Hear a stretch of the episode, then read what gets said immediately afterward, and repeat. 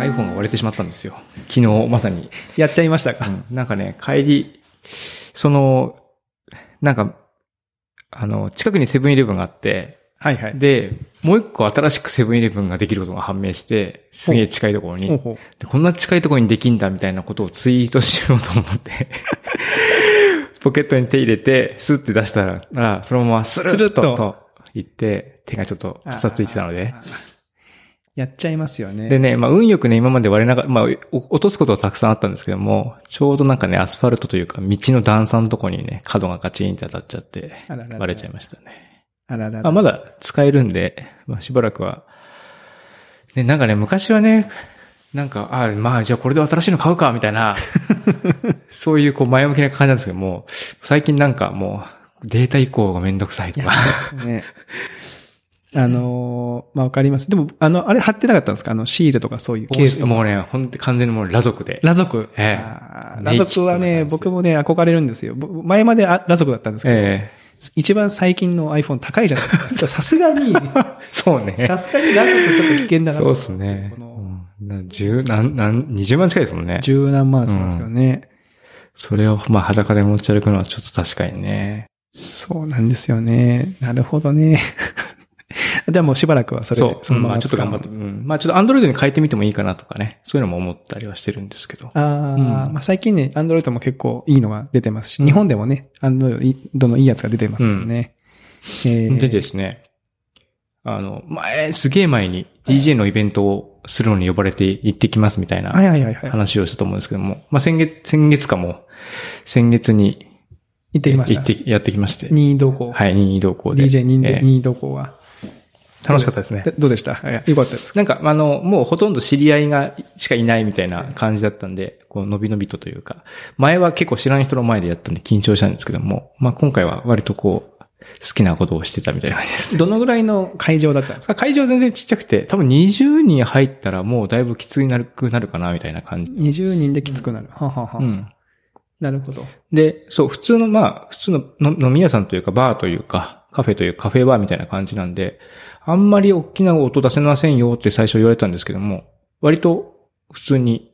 僕は、大きういん、まあ、DJ の後ろにスピーカーがあったから、ああ、一っていうのも番ね音が聞こえ、うん、あったと思うんですけどうも、んだから、いや、大きなスピーカーで音を鳴らして聞くのが、やっぱ楽しいな、みたいな。うん。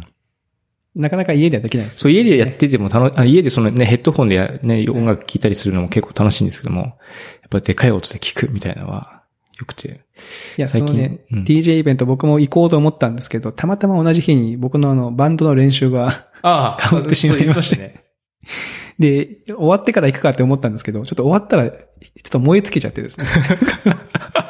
ちょっと疲れたなと思って帰ってきちゃったんですよね。うんお互いなんか音楽活動してたって感じの日だったんですね。なるほど。で、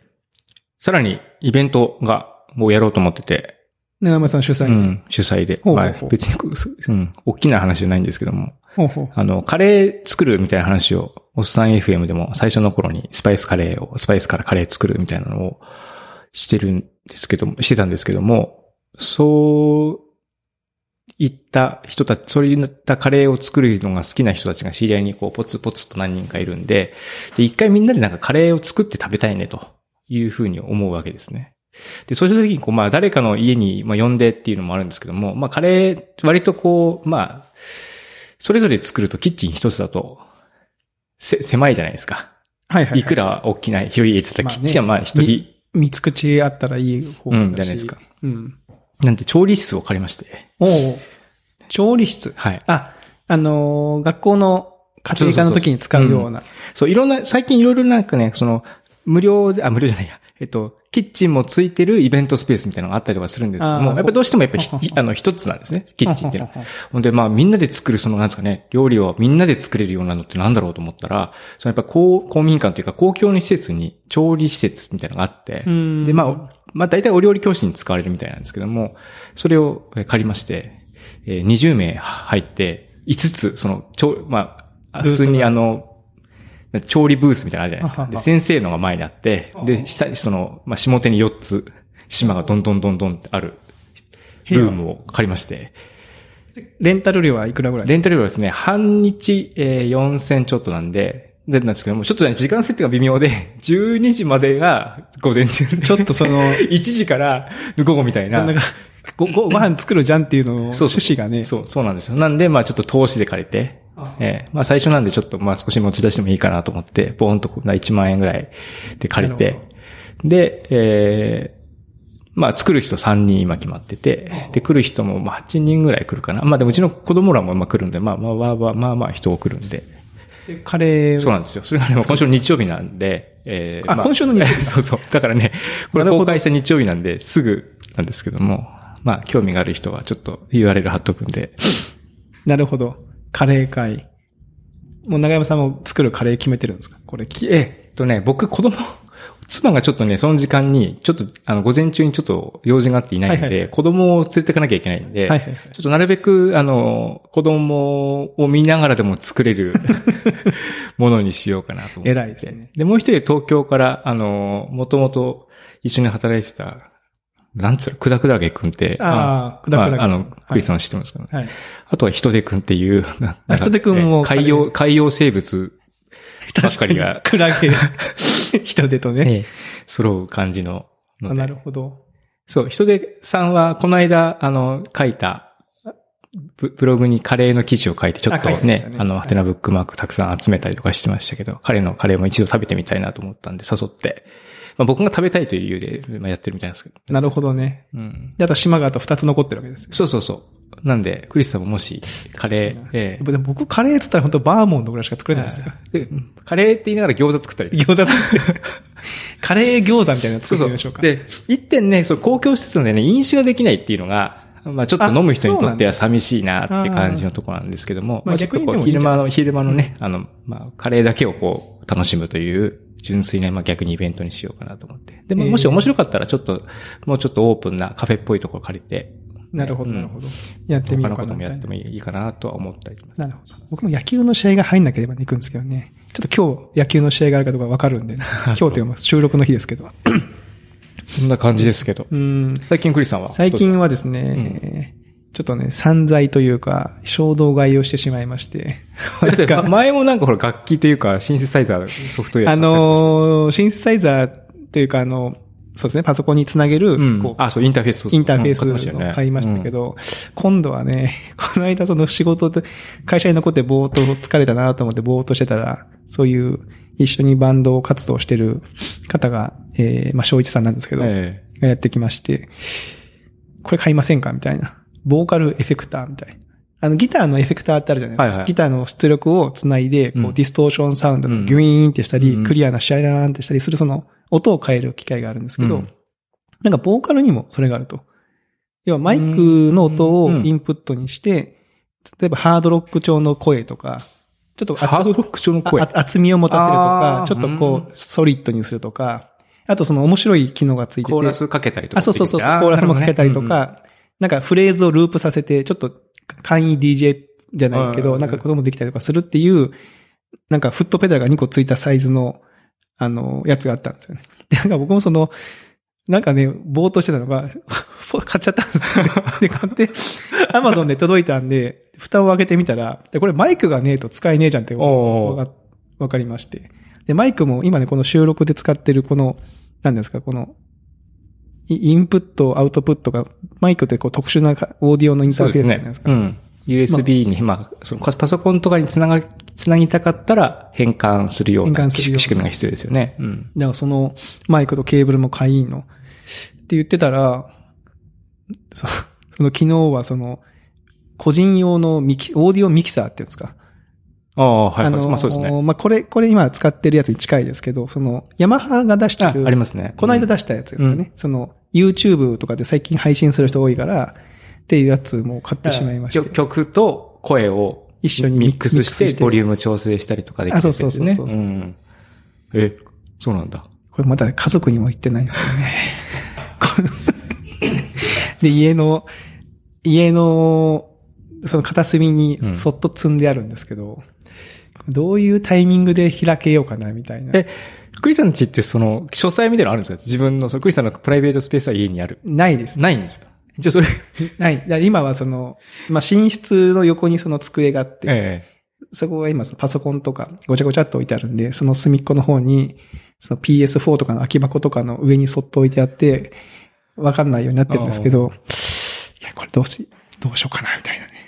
マ イク、マイクとかも結構いいの買ったんですマイクは、あの、土定番と言われている手話の、えー、なんだっけ、SM58 っていうんですかお、ごっぱち。ゴッパチマイクですか。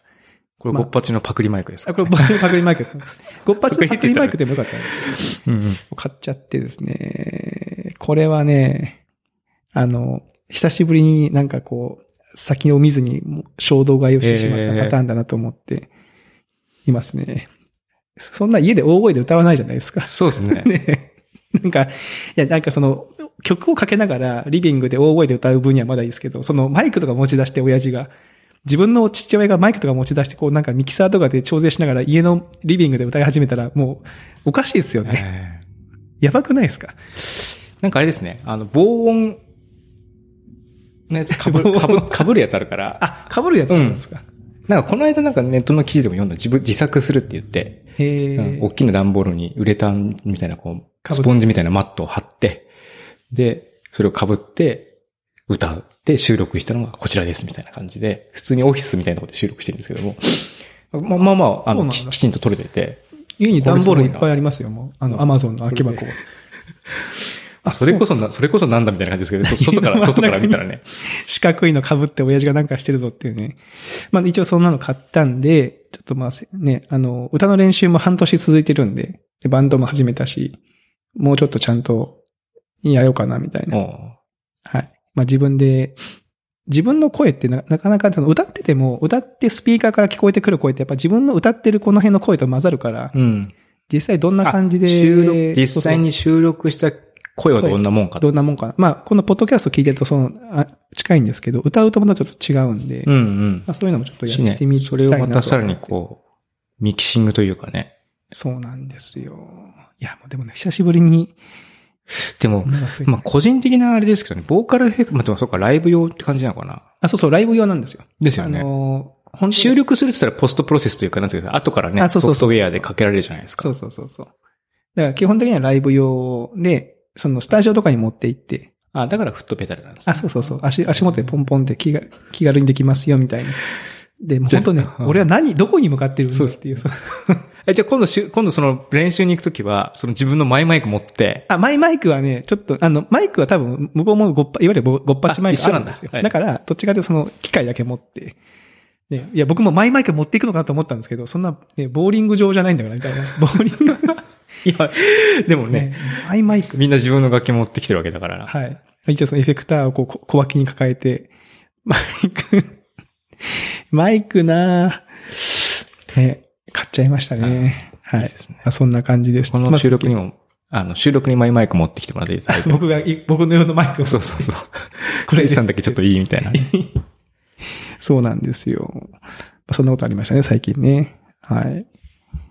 根山さん、これは、何ですかその、今、小ノート的なものを見てますけど。あ、これはね、本ですね。あ、本書きたいほど愛してるっていう本を、これも、あの、この間、粘膜シリーズ紹介したじゃないですか。はいはい。で、それでこう、 なんですかね、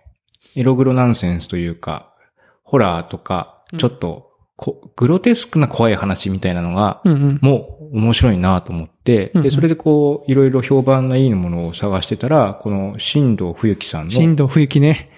新藤冬樹さん。吐きたいほど愛してるっていうのこの話も読んだことで、ない。新藤冬樹さんどんな人なのかなと思って、画像検索してしまったら、すげえなんか、なんていうんですかね。 ホスト。そうそう。ホスト。ホストみたいなね、シュッとした感じのね、シュッとした感前じの。前からすげえ風が吹いてるみたいな髪型の、で、こう、す黒く日焼けした感じの、はいいはいや、めっちゃかっこいいなといや思っそてう。なんですよね。でも、この見た目からは、ちょっと想像できないような感じの、あの、ない、なんつうのね、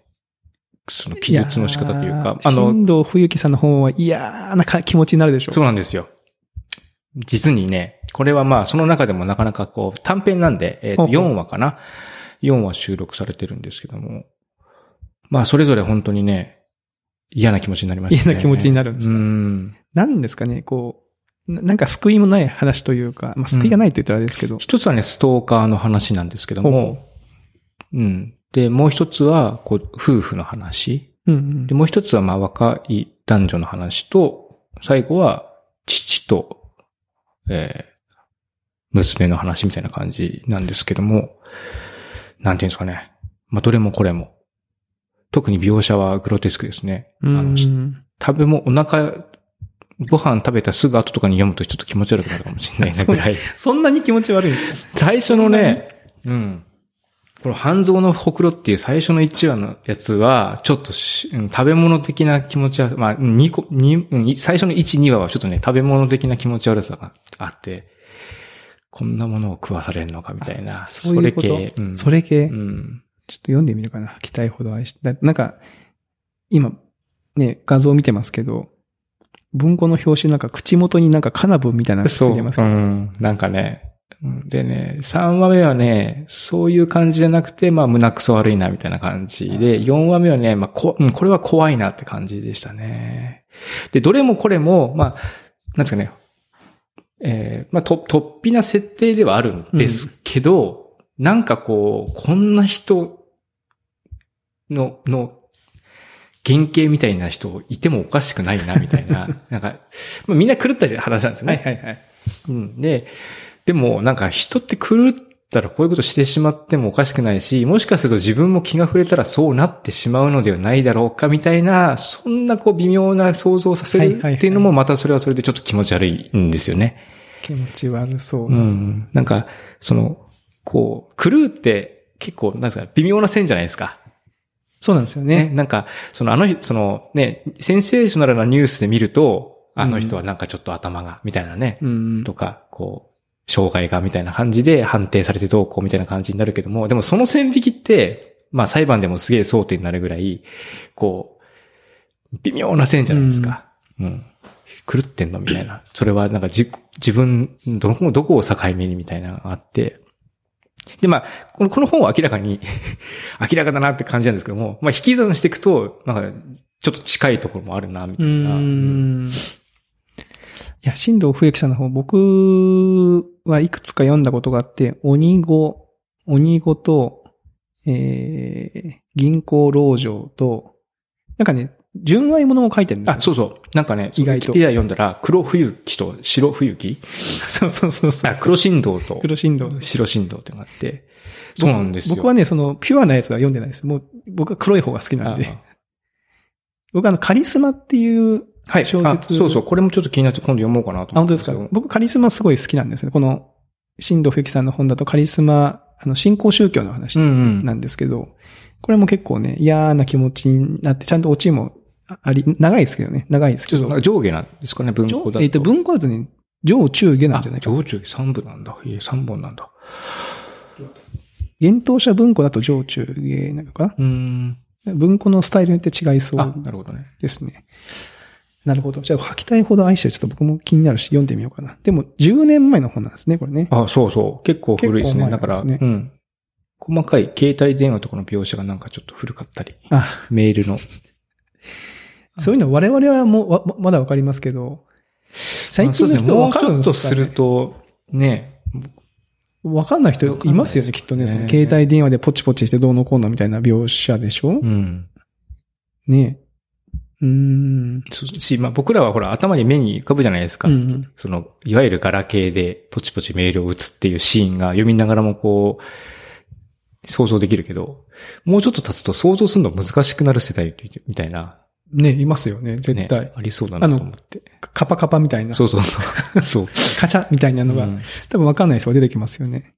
こういう時にそういうガジェットとかをこう、ね、物語の確認しのとこに出しとくと、ちょっと、なんか、あれっていう気持ちになったりするんですかね。ね。どうなんだろううな。んまあ大丈夫か。うん。ちょっとまあこれ短編で、それぞれ4、うん、四編なんで、読みやすいので、あの、 まあ読みやすい、えーうん。あの形として長さは、的にはね長さ的には読みやすいんですけども、 まあちょっと気持ち悪い描写とか苦手だなと思う人は、まあ全然読まない方がいいと思います。はい はい。わかりましたう。ん。ちょっと僕も、その、粘膜人間シリーズ何冊かと、これを読んで、まあもういいかな、みたいな。 グロいのはちょっとしばらくいいかな、みたいな感じになって、ちょっと今は SF をまた、あの、で SF の短編を読んだりして。なるほど。短編いいっすね。短編、あの、時間がねそう時間をやっぱり、うん。いや長編もちろんいいんですけども、やっぱりどうしてもまとまった時間取るのがね、難しくなっちゃうんで、短編を寝る前にす、ちょっとだけ読んで寝るみたいなのは結構、こ長編はこう長く読んでると、さ最初の方忘れちゃいますからね。 なんかだ誰だっけこれみたいな。う、登場人物も多いわし。かんなくなってくる。しかも海外作品で、しかもなんかヨーロッパとかの作品だと名前難しかったりそもうして。なんですよ。なんかヨーロッパの作品とか最初にほら、あの人物紹介のページあるじゃないですか。ああってことはもうなんか、覚えるのが結構大変なんだろうなっていう、逆にね。なんかまあ、これも後で話そうと思うんですけど、その、北欧のミステリーはいはがいちょっと流行って、はいはいあの、あの何冊か、えっ、と、ミレニアムとか、はいドラゴンタトゥーのな、あの辺の作家の方とかのやつなんですけども、そもそも発音が難しいみたいな名前で、これなんだみたいなのありますよね。うん確かに。面白いんだけど、名前で途中で引っかかってしまうみたいな。うん。なるほど。さい最後あの、この間あの、くだらない話をししますけどっていう話が、くだらなくて面白かったんで、もうちょっとしてほしいですっていう話を聞きましたんで、 あの、前あの、水をまく人の話をしたんですよね。うんうんおじさん、水をまくのどうなのみたいな。はい。あの、ギリギリをギリギリ攻めてくる人いるじゃないですかうんうんさいまあ、それに近い話なんですけど、最近ね、何なのって思うことがあって、あの、工事現場の、工事現場があるじゃないですか、道に。で、こう、交通整理というか、交通整理というか、その、えー警備員というか、あ、いますね。まあ、あれを、ね、お道に危ないはみ出す場合は、あそうそうねと必ずいなきゃいけないんでね。あの、車を止めてくれたりとうんそうか、ですねあとそのなんか、工事車両が出てくるところを止めて、はいはい。あの人がすげえせかしてくるケースがあるなと思う あ、そそれれはわかります要はその車が今からこう出ようとしています。でもその車を止めて歩行者優先で、うん歩行者来てねああ、でもまあ、忙しいし、ちょっと早く行ってほしいみたいしな。ねでも結構離れてるんですよ。まあ僕としては別にもう車先に出してもいいぐらいの距離の時 に、すげえ赤い棒をこうブンブンブンブン振って、こっちおうおう来い、こっち来いって言う から、え、何その、しかもなんかその、振り方も、なんかその、どうぞってゆっくりね、ゆっくり来てもいいですよじゃなくて、もうなんかブンブン振ってくるから、すごいそれに、え、何急げってことみたいな。でも別に先に行ってもいいんだけどなって思いながらちょっと小走りで、ああ、あい行く一応行きますよ。い行って、もう僕ね、その、信号も結構小走り系なんで、こううん小走りで行くんですけど、まあその過ぎた後に、いや別に、のなんで今俺走らせたんだろうな、みたいなその気持ちに。なってしまうってことがあってですね、なんか、あれもうちょっとと、もうゆっくりしてほしいなっていうあー気持ちになりましたっていうだけの 話なんですけど。はい。ね、なんか、まあ、あの、事情は終わりなんでしょうけど、はい。京都、